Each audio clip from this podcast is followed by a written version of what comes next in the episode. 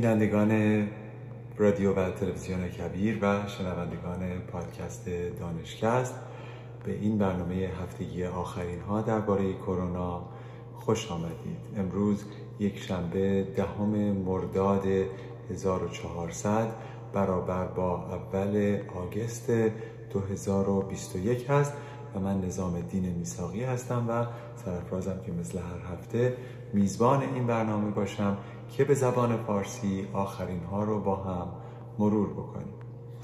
پیش از آغاز دو خبر که بسیار هشدار دهنده هستند از ایران رو با شما سهیم میشم. اولین اینکه غلامرضا خادمی رئیس بخش مراقبت های ویژه بیمارستان کودکان اکبر مشهد گفت در حال حاضر رنگبندی مشهد از نظر وضعیت کرونا از سیاه هم سیاهتر شده و آنقدر وضعیت شهر بحرانی هست که باید واکسیناسیون در سنین پایینتر هم انجام بشه و به زیر چهل سال برسه. الان در ایران از بالای پنجاه سال به بعد رو در بسیاری از جاهاش اجازه واکسیناسیون میدن. و کماکان کمبود واکسن در ایران بیداد می‌کنه.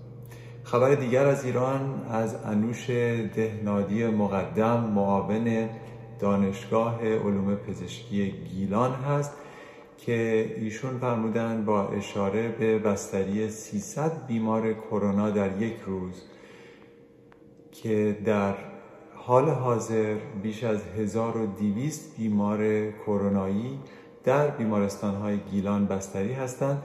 160 بیمار به دلیل وخامت حالشون در بخش مراقبت های ویژه یا ICU قرار گرفتن و گیلان در آستانه یک فاجعه کرونایی است.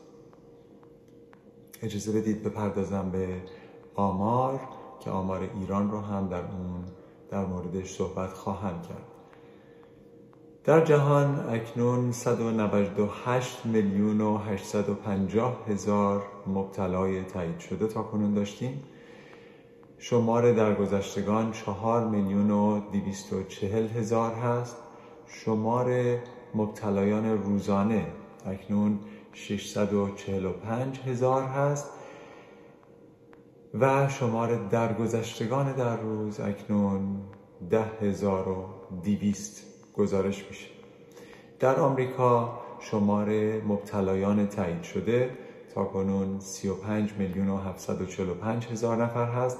شمار درگذشتگان 629 هزار هست و شمار مبتلایان روزانه 101 هزار گزارش میشه و شمار درگذشتگان اکنون در روز حدوداً 400 نفر هست.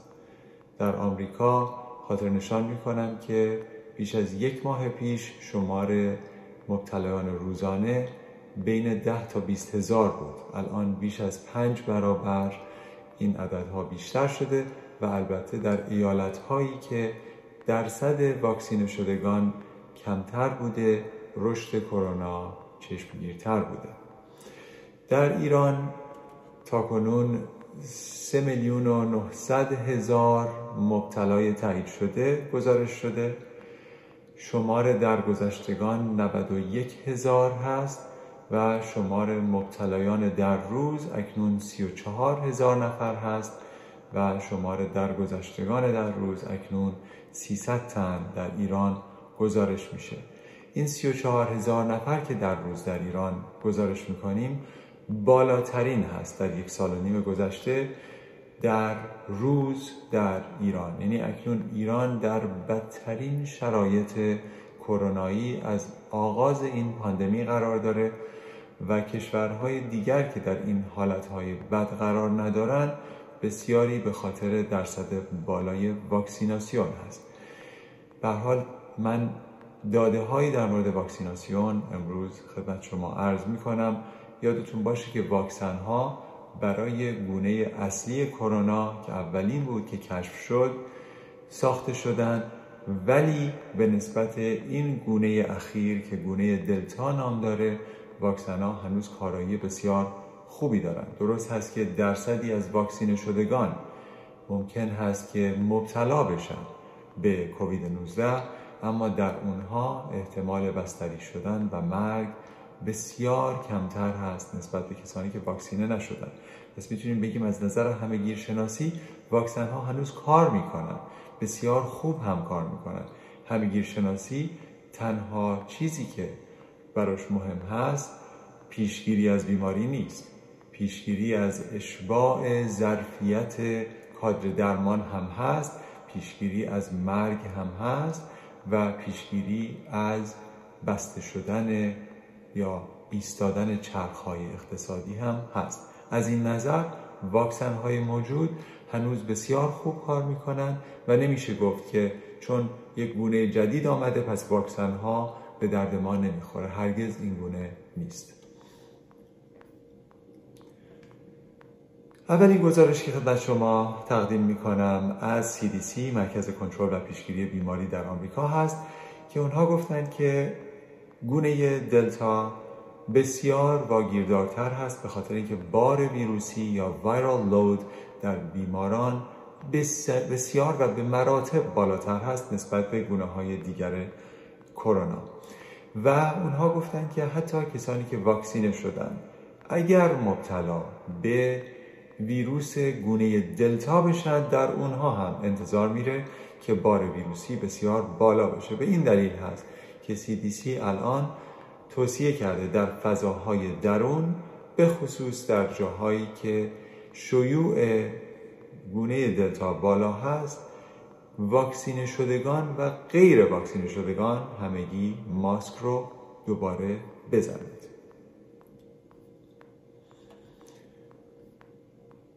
مسئله بعدی این هست که CDC گونه دلتای کووید 19 رو مقایسه کرده با آبل مرغون آبل مرغون یک ویروسی است که بسیار راحت و از طریق هوا می‌تونه منتشر بشه.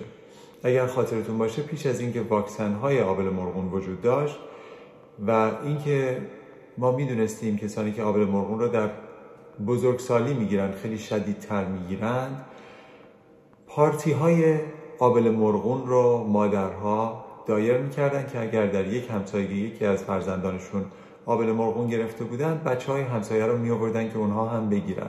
خیلی هم کاری نداشت.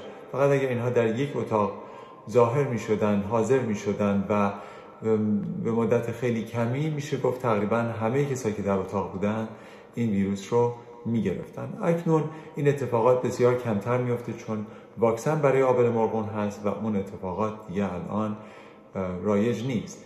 اما این ویروس هم که گونه دلتاش بار ویروسی بسیاری داره این هست که یعنی در داخل بینی کسی که مبتلا شده انقدر ویروس زیاد تولید میشه که فقط با تنفس معمول نه حتی با سرفه کردن اتاق رو می‌تونه اشباع بکنه از ویروس و کسانی که در اونجا هستن حتی اگر فاصله بیشتر از 6 فوت یا دو متر داشته باشن احتمال مبتلا شدنشون به مراتب بالاتر هست از گونه اصلی کرونا که باعث کووید 19 میشه.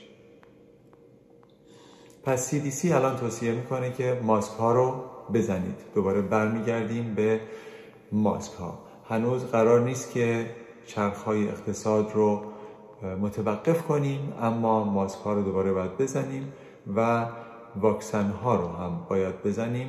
به هرچه سرعت بیشتر و یادمون باشه که الان درصدی از آمریکایی ها هستن که هر کاریشون بکنی دوست ندارن واکسن بزنن و فکر می‌کنن به حریم خصوصیشون تجاوز میشه. اگر که ما بخوایم بهشون بگیم واکسن بزنن.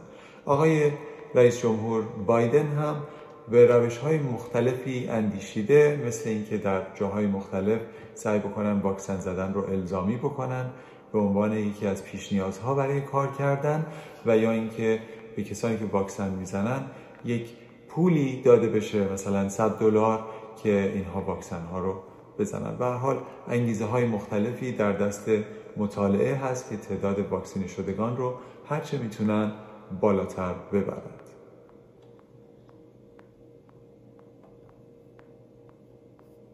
خب. الان من برای شما گزارش کردم که در روزی که گذشت در شبانه روزی که گذشت در آمریکا 100 هزار مبتلای کووید 19 داشتیم.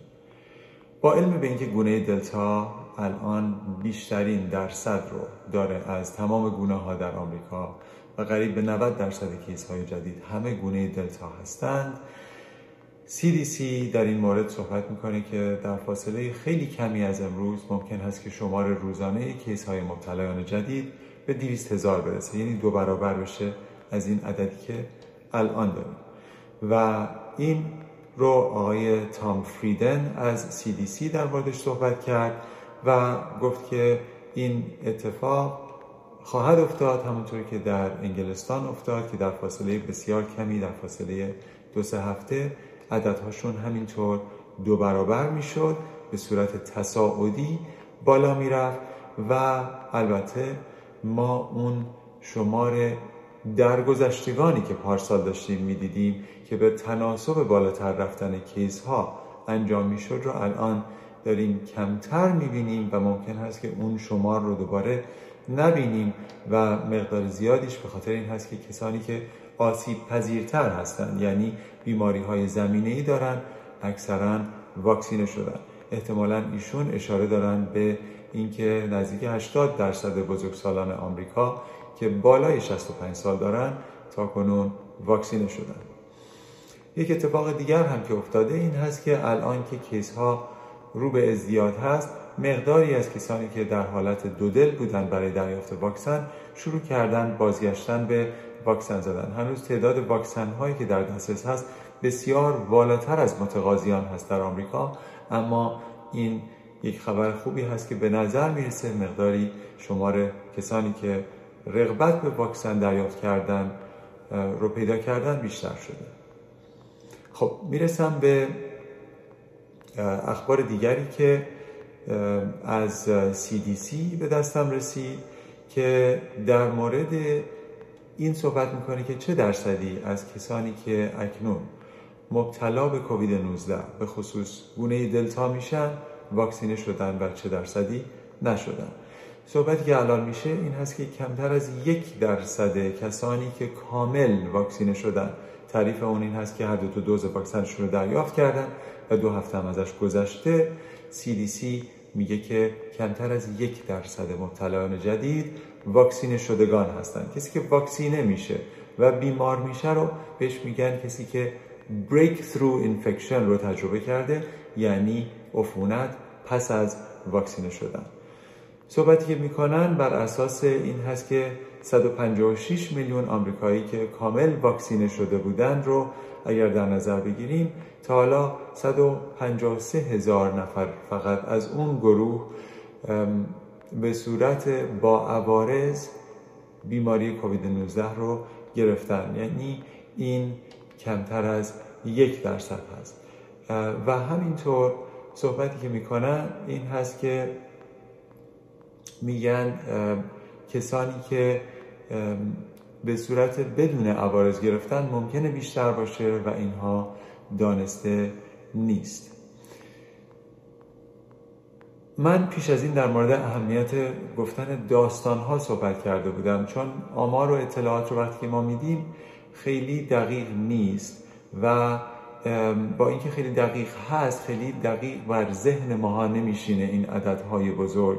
برای همین بعضی وقتا دوست دارم که تمرکز بکنم روی داستانهای خاص که شاید پیام من رو بیشتر بتونم به شما القا بکنم.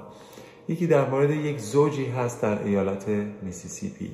این زوج یک خانم و آقایی بودن که خانم تصمیم گرفته بود که واکسن بزنه و آقا تصمیم گرفته بود که واکسن نزنه. متاسفانه هر دوی این دو نفر به کووید 19 گونه دلتا مبتلا شدن خبر خوب این هست که اون خانم به صورت خفیفتر این بیماری رو تجربه کرد حدودا ده روز بیمار بود و الان حالش بسیار خوب شده. خبر بعد این هست که شوهر ایشون 22 روز هست که بیمارستان هست کارش به آی کشیده و معلوم نیست که جان سالم به در ببره یا نه. این خانم در مصاحبه که کرده بود با یکی از رسانه های محلی گفته بود I would not want my worst enemy to go through this. یعنی اینکه این اتفاقی که برای همسرم افتاده رو برای بدترین از دشمنانم هیچ وقت آرزوش رو ندارم که ببینه شوهرش چقدر در کمال سختی داره سعی می‌کنه که نفس بکشه. این داستان رو می‌خوام آویزه گوشتون بکنید. کسانی که واکسن می‌زنن حتی اگر بیمار بشن احتمال اینکه کارشون به بیمارستان بکشه و آی سی و مرگ به مراتب پایین تر خواهد بود از کسانی که واکسن نمی‌زنن یعنی اگر صحبت از مرگ می‌کنید سه نفر از هر صد هزار نفری که واکسینه شدند ممکن هست که به اون روزگار دچار بشن.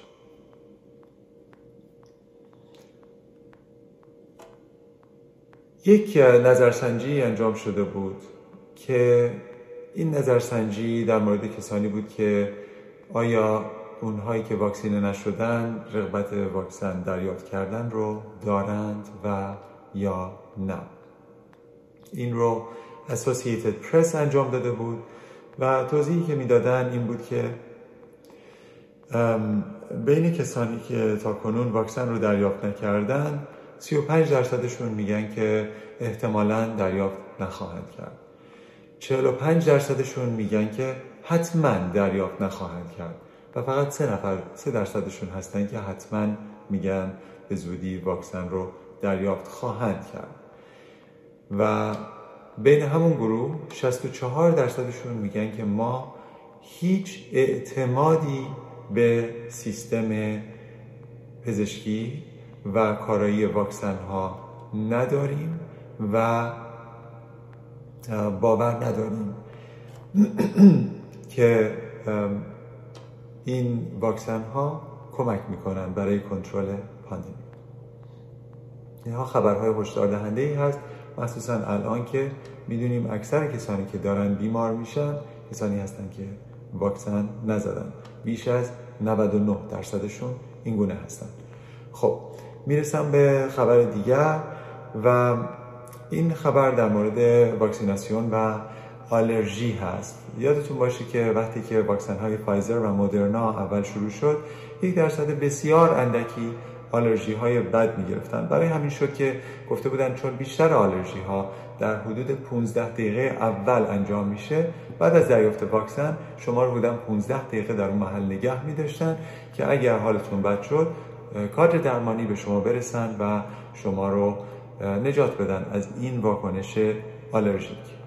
الان داده های جدیدی که در ژورنال اینترنال مدیسین بخش جورنال امریکن مدیکال اسوسییشن یا جاما چاپ شده بود می‌گفتن که بیشتر کسانی که بعد از زدن اولین واکسن واکنش آلرژیک یا حساسیت نشون دادن برای بار دومشون حساسیت نشون ندادن. این رو در مورد 189 بیمار یعنی 189 دریافت کننده واکسن که آلرژی شدید نشون داده بودن دنبال کردن که 159 نفرشون که دوز دوم دریافت کردن در اونها فقط 19 نفر از خودشون آلرژی نشون دادن و دیگران برای بار دوم اصلا نشون ندادن. سیستم ایمنی خیلی عذر می‌خوام. سیستم ایمنی اونطور که فکر می‌کنید قابل پیش بینی نیست. شما ممکنه یک بار به یک چیزی آلرژی نشون بدید و بار دوم نشون ندید. ولی این رو خاطر نشان می‌کنم که اگر بار اول واکسن رو دریافت کردید و آلرژی شدید نشون دادید و به شما گفتن که شما واجد شرایط دریافت دومین واکسن نیستید مخصوصا در این شرایط گونه دلتا خواهش می‌کنم که بازنگری بکنید. اکثریت کسانی که بار اول آلرژی نشون دادن بار دوم آلرژی نشون ندادن. خب همونطور که می‌دونیم فایزر داده های جدیدی رو به FDA در آمریکا گزارش کرد که گفت که بنابر اینکه بعد از شش ماه از واکسیناسیون مقداری پادتنها رو به سیر نزولی میره و الان گونه جدیدی که بسیار واگیردارتر هست در دنیا داره پخش میشه صحبت کرده بودن که ما دوست داریم که بعد از شش ماه دوز سوم رو به عنوان بوستر به دریافت کنندگان واکسن, واکسن ها بزنه و هنوز FDA این رو تایید نکرده که می‌خوان این کار رو انجام بدن و یا نه. اما در این مورد الان بحث زیاد هست چون در جای جای دنیا این اتفاق داره میفته و همینطور که ما وفور واکسن داریم به هر حال مشکل مشکل استفاده از منابع نیست. و اینکه در کسانی که در وزارت بهداشت در آمریکا کار می‌کنن الان دارن فکر می‌کنن کسانی که بالای 65 سال هستند و یا کسانی که نقصان سیستم ایمنی دارن ممکن هست که فایده ای ببرن از اینکه بار سوم واکسن رو بزنن. هنوز آخرین ها رو CDC مطرح نکرده که آیا می‌خواد این کار رو انجام بده یا نه ولی در موردش دارن صحبت می‌کنن و احتمالش هست که این اتفاق به زودی بیفته.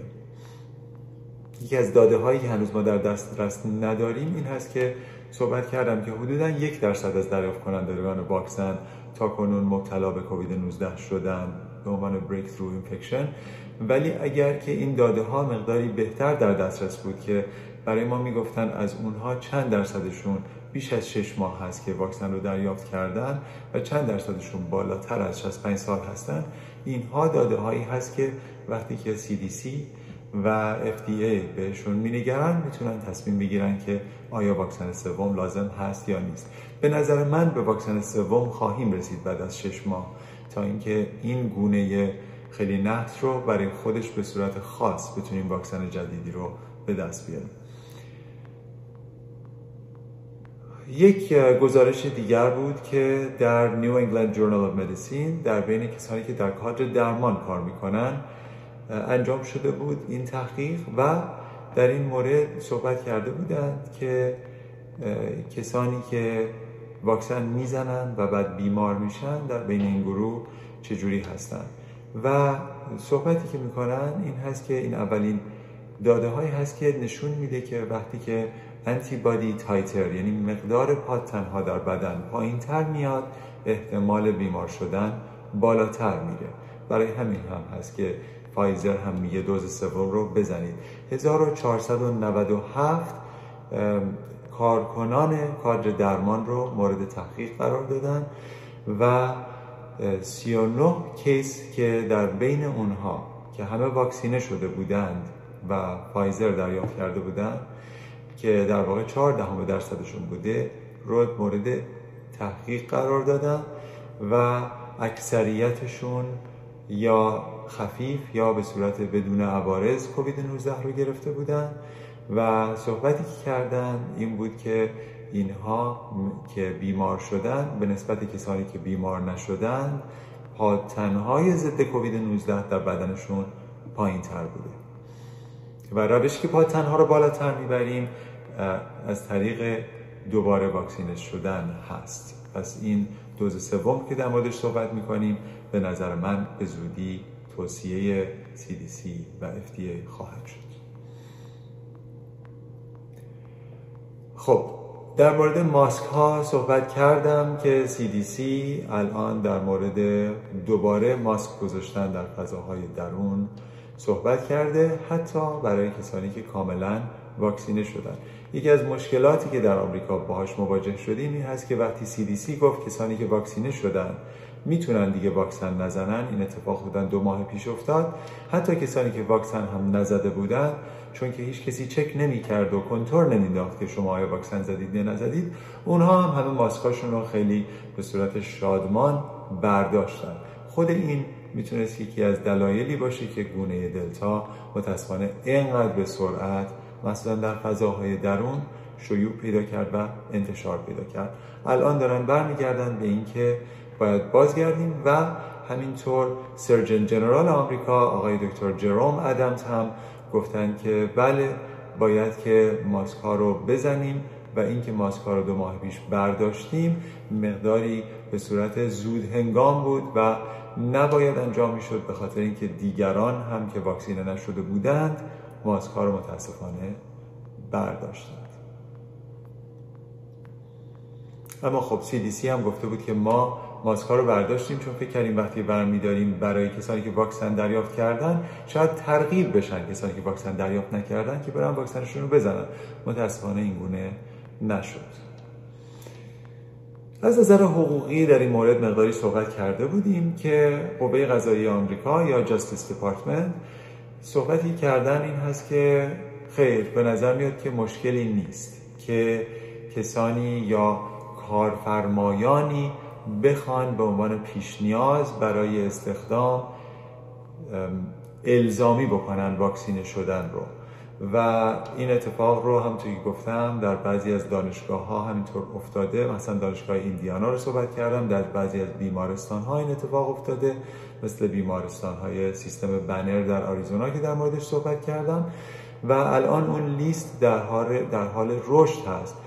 و یکی از اپینیون هایی رو که چند تا از وکلای جاستیس دپارتمنت در آمریکا چاپ کرده بودند در این مورد صحبت می‌کردن که بسیاری از نهادهای دولتی در آمریکا هم این کار رو خواهند کرد و اولین اونها Department of Veterans Affairs هست که اینها بیمارستان هایی دارند برای کسانی که در واقع در ارتش آمریکا خدمت کردند و اونها وقتی بیمار میشن به این بیمارستان ها که VA نام دارن رجوع می‌کنن که اونها برای کارکنانشون الزامی کردن واکسن زدن رو.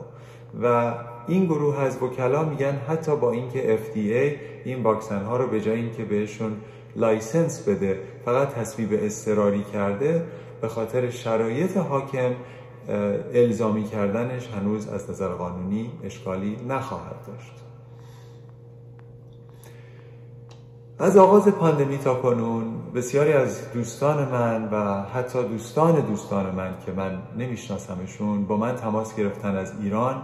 شرایط ایران بسیار مشکل هست و با من مشورت کردن در مورد اینکه چگونه بیمارانشون رو عزیزانشون رو که مبتلا به کرونا هستند رو درمان بکنن. و من پیشنهاداتی دادم بهشون و همینطور قرص هایی رو که دکترانشون بهشون دادن رو مرور کردم. از آغاز پاندمی تا حالا خیلی دیدم بسیار زیاد دیدم که دکترهایی که در ایران هستن شاید به خاطر اینکه قرص های زیادی در دسترس نیست اونها برای بیمارانشون قرص های آنتیبیوتیک تجویز کردن. در اوایل پاندمی آزیترومایسین رو خیلی می‌دیدم و الان قرص داکسی سایکلین رو خیلی می‌دیدم. اینها آنتی, آنتی بیوتیک هایی هستن که ضد باکتری های مختلف کار می‌کنن و حقیقتش این هست که اینها هیچ داده ای مبنا بر اثرگذاری یا تخفیف ویروس کرونا یا شدت بیماری کووید ندارن. یک داده ای که در Lancet Respiratory Medicine چاپ شد در مورد آنتی بیوتیک سایکلین صحبت کرده بود و گفته بودن که به صورت معنیدار بین کسانی که این آنتی بیوتیک رو دریافت کردن و کسانی که دریافت نکردن و هر دو گروه کووید 19 داشتن هیچ تفاوتی دیده نشده.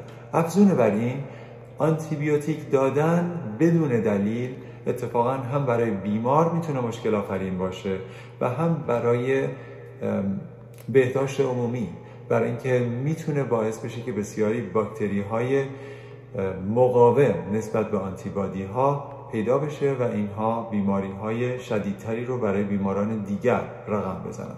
برای همین اگر که شما دریافت کننده آنتیبیوتیک هستید مگر اینکه واقعا یک نشانی از عفونت ثانوی در بدن شما که از طریق باکتری انجام شده وجود داشته باشه نباید آنتیبیوتیک بخورید نه آنتیبیوتیک هایی که ضد باکتری کار می‌کند.